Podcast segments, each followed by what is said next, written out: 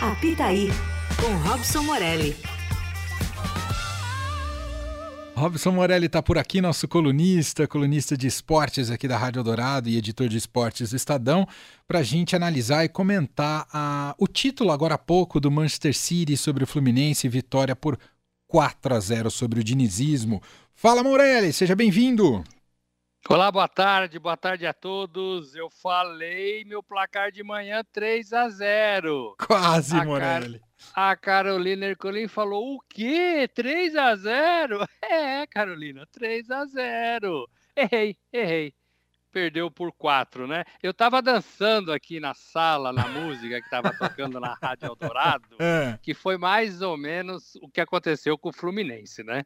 O Fluminense dançou, né? O Fluminense não praticou um futebol, não jogou futebol. Não foi esse toque de bola irritante dentro da sua própria área que levou o Fluminense para o título da Libertadores e depois para o Mundial de Clubes da FIFA lá na Arábia Saudita. Não foi. Não me venha falar que o Fluminense é isso mesmo. Isso é o Fluminense de quando o Diniz chegou lá atrás.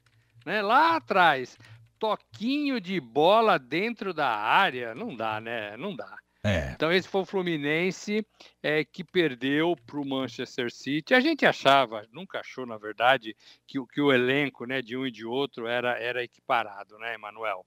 Um é, tem muito dinheiro, o outro não tem. Um tem muitos jogadores de qualidade, o outro não tem. É, é, um está no meio da temporada, o outro está no final da temporada, 71 partidas jogadas. Mas, assim, arriscar tocar a bola diante de um Manchester City dentro da sua própria área é um risco totalmente desnecessário. Eu acho que o Diniz, ou ele quis mostrar um pouco das suas ideias, né, e reverência é, para o mundo, fazendo o que ele fez e perdendo de quatro ou os jogadores não entenderam que ele pediu. Vamos ser Fluminense. Foi o que ele pediu a semana toda. Vamos ser Fluminense. Fluminense foi um time competitivo na temporada. Não foi esse time jogando com 10 zagueiros contra o Manchester City, Emanuel, amigos. É verdade. Bom, a gente sempre lembra, né, que o último título de um sul-americano no Mundial de Clubes nesse formato se deu em 2012, o Corinthians, quando o Corinthians venceu o Chelsea. E a impressão que dá, Morelli, é que desde esse, dessa vitória do Corinthians, uh, a distância, a gente sempre comenta isso ano a ano, mas que a distância do, do, do futebol sul-americano e do futebol brasileiro para o futebol praticado na Europa só aumenta. Você concorda com isso, Morelli? Total, total. O Corinthians ganhou e também ganhou assim, passou maus bocados, ganhou de 1 a 0, né? Não foi assim uma, uma vitória contundente. Ganhou, né? Ganhou. Mas a gente já via 10 anos atrás, 11 anos atrás, que essa diferença é, é, é gigantesca, né? Ela era gigantesca e ela para mim aumentou. Eu acho que o futebol brasileiro sul-americano, Emanuel, tem que parar na Libertadores. Uhum. Libertadores não tem que atravessar o Atlântico. Não dá, gente, não dá. O poderio financeiro é muito grande, o calendário é diferente, a qualidade técnica é diferente. E vai piorar, né? Porque agora vão colocar cinco europeus para jogar com os sul-americanos, não vai dar nunca, né? Não vai dar nunca. Então, assim, Libertadores devia ser o teto, o teto. Daí para frente, é, não é mais, né? Não é mais para nós, não é mais para nós. Tinha que repensar um pouco isso, porque nem com a seleção brasileira pentacampeã o Brasil consegue fazer frente é, é, contra os europeus, diante dos europeus. Então é muito difícil e cada vez mais difícil. Você vê que eles vêm buscar agora no berço, né, Manuel? Sim. Hendrick, Rodrigo, o Vitor Roque, esses jogadores aparecem aqui, eles vão jogar na Europa. É, não dá mais para nós, não dá mais para nós. Essa é a grande verdade, não dá mais para nós. Essa distância de, de, futebol vai aumentar e essa conta também, né?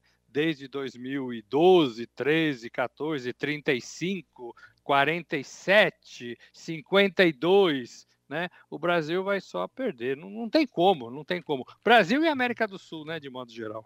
É, e Morelli, é, e assistindo ao jogo, além da diferença técnica, né, de qualidade técnica e tática, a gente também viu uma diferença física, né, com o Manchester City muito mais forte do que o Fluminense. Claro que um aspecto você já destacou, né? Eles estão no meio da temporada e o time do Fluminense no final da temporada, isso faz diferença, mas muita gente ficou ofendida durante a semana quando uma reportagem do Telegraph falava que o Fluminense era um time de aposentados. Claro que é, talvez seja um, um, um jeito um pouco ácido de se referir à idade dos jogadores do Fluminense, mas a gente percebeu esse fôlego dentro de campo, que o Fluminense não tinha o mesmo fôlego do Manchester City, né, Morelli? É, o que foi escrito, acho que talvez tenha sido escrito por The Telegraph, né, em inglês, é, de forma errada, né, até preconceituosa nos dias atuais. Mas a gente sabe que o Fluminense tinha seus trintões e quarentões, né, é, serve muito bem para o futebol brasileiro, serve muito bem para o futebol sul-americano. Não é a do futebol europeu, não é. Eles estão jogando lá com meninos de 18 anos, 19, 20, 21. Né? O cara faz 33 lá, ele para de jogar. Né? Ele para de jogar. É, o Neymar com 31 não, tinha, não teve lugar na Europa. Ninguém quis o Neymar. Ah, é o pacote Neymar? Sim, é o pacote Neymar. Mas ninguém quis arriscar o pacote Neymar, né? É, tem coisas boas, tem coisas ruins, tem coisas médias, ninguém quis arriscar. Então, assim, é uma peneira muito grande você entrar num desses times da Europa. Estou falando desses principais, né? Que ganham a Liga dos Campeões. Então, assim, Lá, lá tem mais fôlego, lá tem mais juventude, lá tem mais tática, lá tem, eles correm, eles correm é, é, menos, menos partidas. É, tudo isso tem que levar em conta no, numa final dessa. O Fluminense estava com 71 partidas nas costas, né? É, e com jogadores acima, acima da média tem o seu peso, claro que tem o seu peso. Né? É, talvez o, o jornalista é, inglês tenha escrito de forma diferente, mas tem o seu peso. É. Agora, olhando para as circunstâncias do jogo de hoje, né? Para quem está com a gente aqui no Eldorado, chegou agora, né? E não, não acompanhou a partida, o Fluminense perdeu por 4 a 0 do Manchester City. O time inglês é o campeão do Mundial da FIFA. Olhando para as circunstâncias do jogo, o quanto aquele erro logo aos 40 segundos do Marcelo, um pouco menos antes dos 40 segundos, definiu um pouco também os rumos dessa partida, Morelli? Ah, definiu 40 segundos de jogo. Ah, o Fluminense sofreu o primeiro gol num erro do Marcelo, que saiu ali pelo meio de campo, né? Chutou uma bola no meio de campo. É, é, o argentino, o, o é, aqui, né? Uhum. Chutou a bola na trave e o argentino mandou de peito ali em posição legal, em posição legal. Claro que desmorona tudo, né? 40 segundos de jogo, gol mais rápido da história do Mundial. É... Mas não foi só isso, né? Sim. Em 40 segundos, você com 10, você se recupera, você se recompõe. O, o Fluminense foi ruim o jogo todo. Não ruim no sentido só técnico, ruim no posicionamento, ruim em jogar o tempo todo atrás, ruim em tentar dar aqueles passinhos dentro da área irritantes que não levam a nada, né? A torcida pode até gostar, né? Dar risada, aplaudir, ufa, que sufoco, né? É, algumas jogadas deram certo, mas não é isso o futebol. O futebol não é isso, né?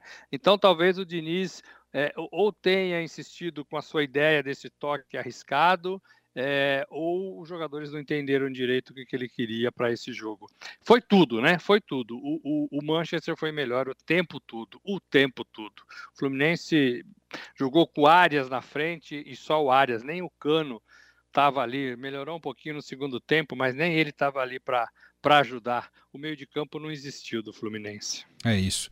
Bom, saldo final do Mundial, individualmente. Bom, você já citou o Arias, ele foi o principal jogador do Fluminense nesse Mundial, Morelli? Dessa partida, sim, da outra teve um monte de bons jogadores, né, do Fluminense, mas para mim, do, do, o Phil Foden do, do, do, do Manchester jogou muito, né? É, para mim é um bom jogador, o, o, time todo, né? Você pegar Sim. o time todo, eles jogam direitinho, né? É, tem os portugueses bons de bola ali também, né? É, e do Fluminense, para mim, hoje, assim, o Arias, porque tentou alguma coisa sozinho ali na frente. É, o Fluminense, para mim, não jogou futebol hoje. Foi um dia ruim do Fluminense. É, sem dúvida. Bom, é isso. 4 a 0 Só para a gente olhar mais para frente, Morelli, é, a gente. É, é, esse modelo de Mundial, com um pouco menos partidas, a gente sabe que tem aquela evolução para várias equipes. É, esse é, é, o fim desse modelo de mundial ou ele ainda vai continuar a existir, Morelli? Não, tem um 2024 ainda que deve manter esse formato. As mudanças para 32 equipes é, a partir de 2025, Flamengo, Fluminense e Palmeiras já estão nesse Mundial de 2025. É, mas aí são grupos de quatro e o primeiro apenas de cada grupo se classifica. E todos esses grupos, vão ser oito, é, eles, eles têm um europeu. Eles têm um time europeu. E só um se classifica. Então é, é um modelo é, para ter mais europeus na, na, nas, nas partidas decisivas e os brasileiros talvez fiquem com a primeira fase apenas, a fase de grupo. É isso. Muito bem. Bom, Fluminense volta para casa agora e é, é, claro que apesar da distância que um jogo como esse mostra, né, como a gente comentou do futebol europeu e do futebol brasileiro, o saldo da temporada do Fluminense olhando para a nossa realidade é muito positivo, né, Morelli? Só para não ficar achando que, que essa última fotografia define alguma coisa, né? Não, não, não, não. Tá tendo festa lá nas Laranjeiras, né? E o torcedor tá certo de fazer festa. Ganhou o Campeonato Carioca em cima do Flamengo, ganhou a Libertadores, fez um Campeonato Brasileiro legal até, até quanto pôde se interessar pelo Campeonato Brasileiro, foi legal, não correu risco, né? É, é, jogou partidas legais, para o campeonato, ganhou do Boca na final da Libertadores, não é qualquer coisa. Então é, foi ótimo o ano para o Fluminense. O título da Libertadores também foi inédito. O Mundial era uma coisinha a mais que o Fluminense tentou e já sabia de antemão é, que não ia conseguir. Era muito difícil. Agora, empolgação tem que ter, fé tem que ter, entusiasmo tem que ter, sonhar é preciso. Né? E o Fluminense e o torcedor do Fluminense, eles fizeram tudo isso e estão certos em fazer. A gente está mostrando a realidade mais dura e crua como ela é, porque somos jornalistas, né? Temos é que mostrar a realidade dura e crua, né? Mas sonhar precisa e o torcedor do Fluminense sonhou.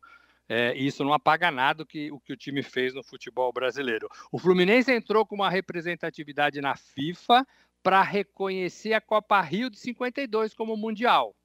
Então tem aí um, um encaminhamento é, é, lá na FIFA para reconhecer aquele mundial, né, aquela Copa Rio de 52 que o Fluminense ganhou. A mesma que o Palmeiras também tem em 51. O Palmeiras não quis entrar nessa nesse pedido porque já entende que a FIFA reconheceu. Muito bem. Robson Morelli volta com a gente agora depois do Natal. Ótimas festas para você. Feliz Natal, Morelli. Uh, não só meu, da, da, de toda a equipe aqui da Rádio Dourado e também dos melhores ouvintes. Um grande Natal para você e para sua família, tá bom, Morelli? Obrigado a todos, um bom Natal a todos e para os nossos queridos ouvintes. Nos vemos. Fim de tarde, Eldorado.